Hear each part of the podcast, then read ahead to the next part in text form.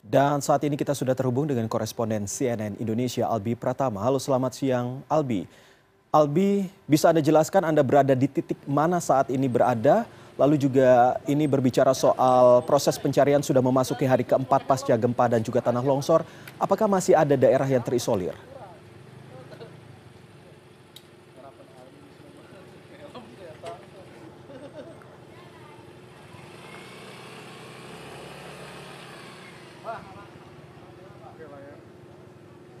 Albi.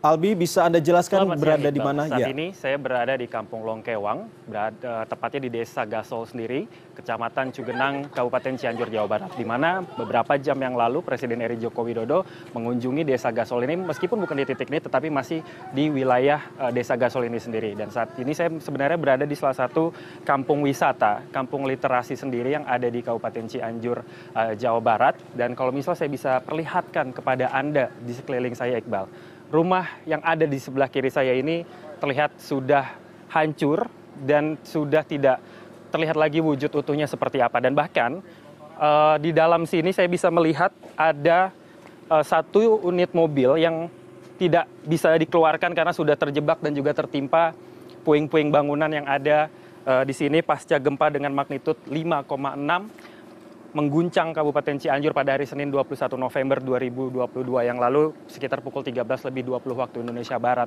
Dan di sini sekitar lebih dari 85 persen kerusakan rumah-rumah warga terjadi, Iqbal.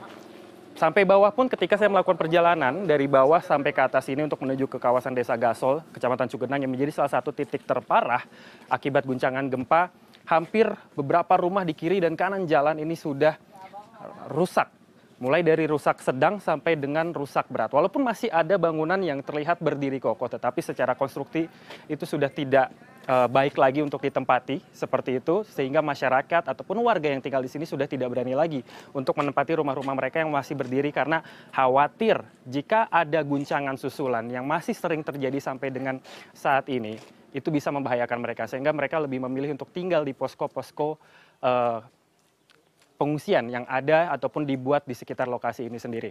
Dan benar sekali Iqbal, sampai saat ini proses evakuasi masih menjadi prioritas utama dari BNPB, tim SAR gabungan, TNI, Polri, masyarakat, relawan dan lain sebagainya di sejumlah titik karena sampai saat ini masih ada 40 orang yang dinyatakan hilang dan belum ditemukan dan itulah yang menjadi fokus utama untuk segera ditemukan dan juga dilakukan evakuasi. Di Kecamatan Cugenang sendiri Iqbal, totalnya ada 39 orang yang masih dilakukan proses pencarian dan kita semua berharap uh, masih ada harapan-harapan dari ke-39 orang tersebut untuk ditemukan dengan selamat. Karena kemarin sendiri pihak dari tim SAR gabungan ini berhasil melakukan proses evakuasi sebanyak empat orang, di mana tiga di antaranya memang uh, meninggal dunia, sebuah berita duka, tetapi ada satu orang berusia enam tahun, anak laki-laki bernama Aska yang berhasil ditemukan oleh tim SAR gabungan di salah satu desa yaitu di Rawacina yang ada di Kecamatan Cugenang sendiri ditemukan dalam kondisi yang selamat. Walaupun sudah terjebak selama tiga hari dua malam. Dan ini menjadi salah satu bentuk keyakinan juga dari masyarakat bahwa masih ada harapan dari orang-orang yang hilang saat ini untuk segera ditemukan dan bisa dievakuasi dengan kondisi selamat dan juga sehat seperti itu.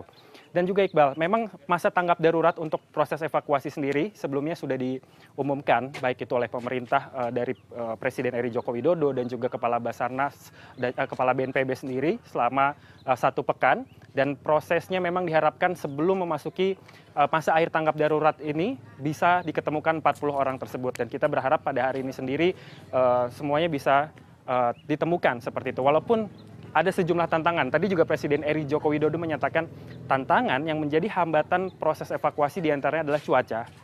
Beberapa menit lalu sebelum saya melakukan laporan, laporan langsung, hujan turun di kawasan Kecamatan Cugenang sendiri walaupun tidak begitu deras, tetapi ini membuat beberapa jalan ini menjadi becek karena banyak sekali lumpur akibat kendaraan-kendaraan yang lewat dan juga longsoran, belum lagi juga material-material bangunan yang berserakan di tepi jalan juga bisa menghambat laju kendaraan milik tim SAR gabungan sendiri. Selain itu juga beberapa medan yang curam karena di Kecamatan Cugenang ini sendiri mayoritas topografinya adalah seperti perbukitan yang juga mengalami longsor sehingga itu juga harus menjadi salah satu kewaspadaan bagi tim SAR gabungan pada saat proses pencarian uh, korban hilang sendiri.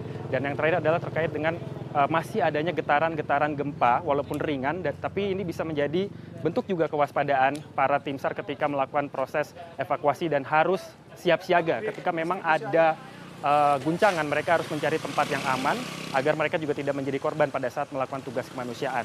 Nah, ada juga beberapa uh, hal yang masih dibutuhkan oleh masyarakat yang mengungsi karena secara simultan juga pemerintah akan terus memberikan pelayanan kepada pengungsi yang ada di sekitar lokasi yang terkena dampak paling parah seperti Kecamatan Cugenang, di Desa Gasol, di kampung ini. Seperti misalnya air bersih, seperti di sebelah saya sedang melintas uh, salah satu truk tangki yang memang kebetulan tadi saya sempat menanyakan ini memberikan ataupun mengantarkan air bersih yang sangat sulit sekali ditemukan oleh warga yang tinggal di sini. Sejak hari pertama saya datang ke sini pun air bersih di lokasi ini sulit untuk ditemukan karena listrik padam, sumber-sumber air mereka yang biasa mereka gunakan dari saluran irigasi pengairan sawah juga tertimbun oleh tanah dan juga material uh, gempa sehingga itu memutuskan sumber air untuk mereka dapatkan. Sehingga pemerintah juga menjanjikan proses distribusi bantuan baik itu tenda, lalu konsumsi, pakaian dan juga air bersih bisa dilakukan secara maksimum uh, walaupun Presiden Joko Widodo mengaku belum semua tempat bisa mendapatkan distribusi bantuan secara tepat dan juga secara cepat. Tetapi pemerintah menjanjikan hal itu bisa segera teratasi, mengingat sampai saat ini masih ada masa tanggap darurat yang dilakukan.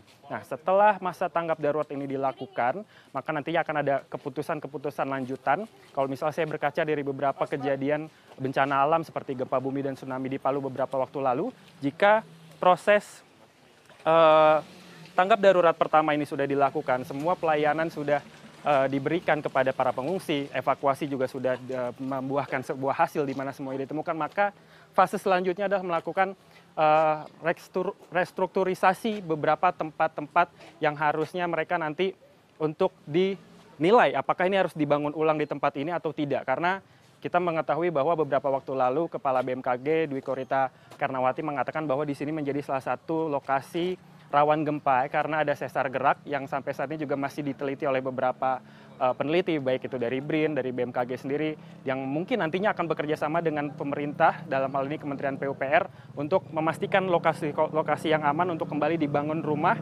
yang dimungkinkan bisa dibuat dari bahan-bahan tahan gempa. Dan hal itulah yang juga menjadi fokus dari Presiden Joko Widodo setelah semuanya masa tanggap darurat ini sudah eh, berjalan dengan baik. Seperti itu, Iqbal. Baik, Albi Pratama, koresponden CNN Indonesia langsung dari Cianjur, Jawa Barat. Terima kasih informasinya.